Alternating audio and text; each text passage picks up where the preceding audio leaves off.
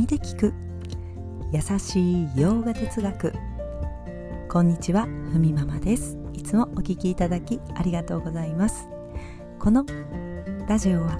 耳で洋画哲学を聞いて日常に生かしていこうというラジオです。はいということで今日のテーマに入っていきます。今日のテーマは見極めがある人というテーマでお送りします。はい。では早速見極めがある人というのはヨガをしている人というお話ですね、えー、なぜヨガに来たのかというところからまあ深掘りというか振り返ってみるタイミングというのはそれぞれにあることがあり思うことがありますが、まあ、理由は人それぞれですよね、うん、でもそのそれぞれながら、ヨガを続けてヨガを続けるというのは継続的に自分と向きは向き合っていくその時間を持つということになるので、まあ、身体的な変化もありますが内面的な変化の中でもう長く続けていると自分は、ね、何が欲しいのかとか自分にとって落ち着くものは何かとかだんだんその自分の内面の方に、えー、肉体的な、ね、表面に現れた変化もありますがこうそういった内面の方にね行くというか向かっていくななんて感じることってねありませんか？ということですが、うん、こう手に入れたいものを手に入れても、ね、物質的なものとかそういったものを手に入れてもその時ばかりは嬉しいけれどもこう対してずっと幸せがね持続するということは思わなくなってくるとか なかったでしょうか。ね、だんだんそれを繰り返していくとあーなんかこう物に対する物欲がですね薄れていく。ね。こうそれはある程度経験を積んで自分自身が手に入れたいものは、物質的なものではないのかもななんてね徐々に徐々にあのその時は見極めとまでは言いませんがうっすら感じ取ると、いろいろと買い足してきたけどその延長上にはあれまだ何か足りないと思っている自分がいる、ね、時に突き動かされるような欲望とか、えー、自分ではないもの物質的なものを、ね、かき集めてそれを絶対にゲットするぞというところからちょっと徐々に徐々に身を置く場所が変わっていく。それというのはバイラーギャ見極めなんですよね。冷静に自分が本当に欲しいものが何か分かってきているから。ふと足を止めて自分の内側と向き合いながら見つめていく。本当に欲しいものは何か？心の準備ができたあなたに向かって経典が語りかけるわけです。はいちょっと余談ですがね私も集めた時期がもう長い長いと言ってもいいと思ってますね。あのありますね。うん。いやもうお小遣いを得た頃から、ね、10代とか、ね、見極められないまま生きてきたと。ねどこどこで夏のセール、ね、冬のセールと聞けば何か買わなきゃいけないというもう呪縛にあのかかったかのようなんですね。買うもの探してましたね。物をね集めまくる人生。ね。大きいものから小さいものまで。何でしょうかね。こう持っていれば安心という感覚があったかもしれません。ね、引っ越しする時とか親以外にもねおじさんが手伝ってくれましたが、ね、こんなに道具があるの？とね。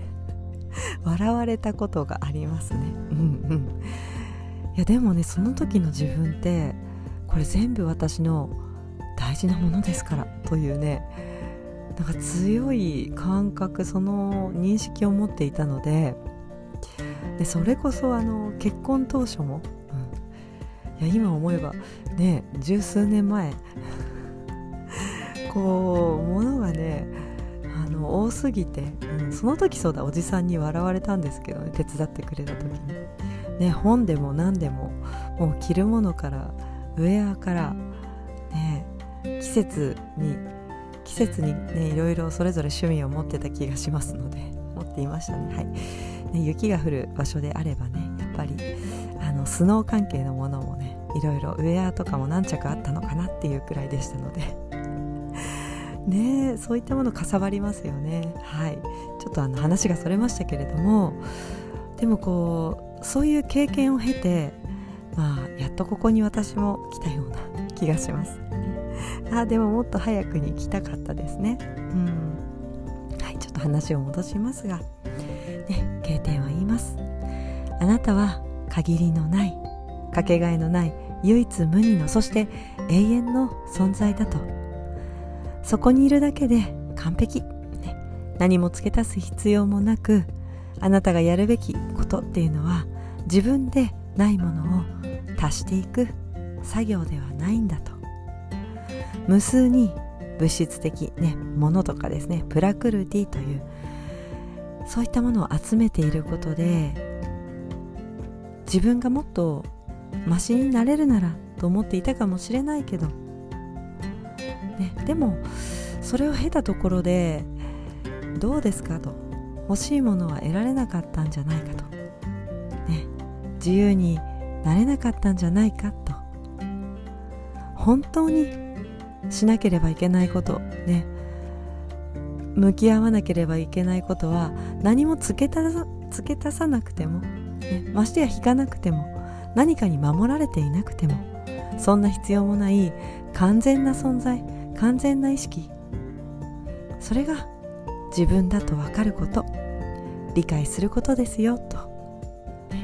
まあ、仏教でも同じようなことを言いますよね。ね同じようなものを集めても限りあるものを無限に集めても結局限りがあるから限界が来ると。あなたの本当に欲しいものは無限ですよね。限りないものですよね。それは一つ。あなた自身のことなんだと。もうでもこれっていうのはもう理解することでしか手に入らないよと、ね、だからこうぼーっとしてても見つからないというわけですよね、うん、こう自分自身を見る道具を持って生まれてきては私たちいないです。ね。こう表面に現れたこのお顔の形もあの鏡がなければね見ることができないように自分自身を見るというのもウパニシャットという、ね、鏡のような自分を見せてくれるその存在によって初めて私たちは自分の本当のありようを理解することができるというわけです。なんかこうそれってすごく遠回りのようだけれども私たちは人生の目的に向かって歩いていく。誰もが本当に望む、ね、ことそれを直接知ろうとしているんだということです。はい。それではちょっと今日ねマイクにさっき手が当たってカチッなんて音がしましたがちょっと不快なねちょっとものが音が耳に入ってしまって申し訳ありません。はい。それでは今日はこんなところで今日一日も皆様にとって素敵な一日になりますように。耳で聞く優しい洋画哲学ふみママラジオご清聴ありがとうございました。ナマステ。